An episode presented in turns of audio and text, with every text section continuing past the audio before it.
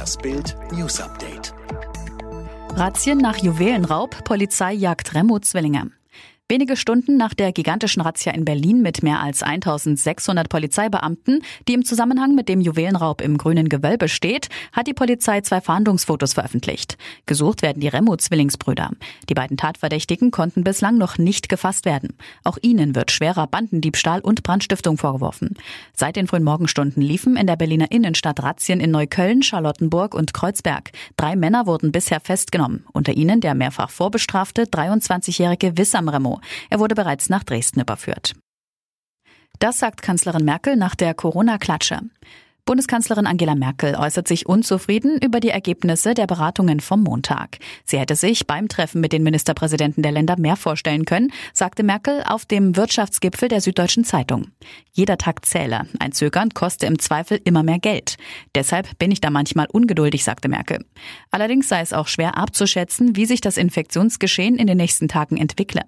Das weitere längerfristige Vorgehen in der Pandemie wollen die Kanzlerin und die Länderchefs am Mittwoch kommender Woche festlegen.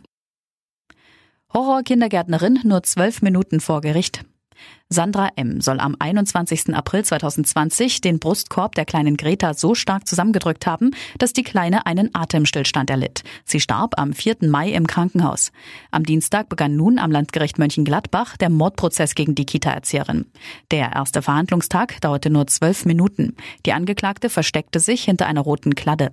Nach Verlesung der Anklage war Schluss für heute. Am Donnerstag geht es weiter. Dann will M sich auch kurz zu den Vorwürfen einlassen. Lufthansa streicht kostenlose Snacks und Getränke. Der Lufthansa-Konzern streicht auf seinen Europaflügen die kostenfreie Verpflegung in der Economy-Klasse. Vom kommenden Frühjahr an müssen die Kunden für Snacks und Getränke an Bord bezahlen, wie der Konzern mitteilte. Diese Regelung galt bislang schon bei den Konzerngesellschaften Brussels Airlines und Eurowings und wird von März an auf Lufthansa, Swiss und Austrian ausgeweitet. Anstelle ungeliebter Sandwiches oder Schokoriegel sollen nun höherwertige Produkte zum Kauf angeboten werden, die auf Basis der Kundenrückmeldungen entwickelt würden. Radiosender verkündet Promi-Massensterben. Eine peinliche Panne. Der französische Radiosender RFI hat versehentlich hunderte Nachrufe von noch lebenden Persönlichkeiten veröffentlicht. Zu den am Montag auf der Webseite des Senders gewürdigten Berühmtheiten zählten unter anderem die britische Königin Elisabeth II., der brasilianische Fußballkönig Pelé und die französische Schauspielerin Brigitte Bardot. Der Sender entschuldigte sich für den Fehler und verwies auf ein technisches Problem. Die Nachrufe seien von Journalisten vorgeschrieben worden, um schnell auf einen tatsächlichen Todesfall reagieren zu können, erklärte der Sender. gmail.com.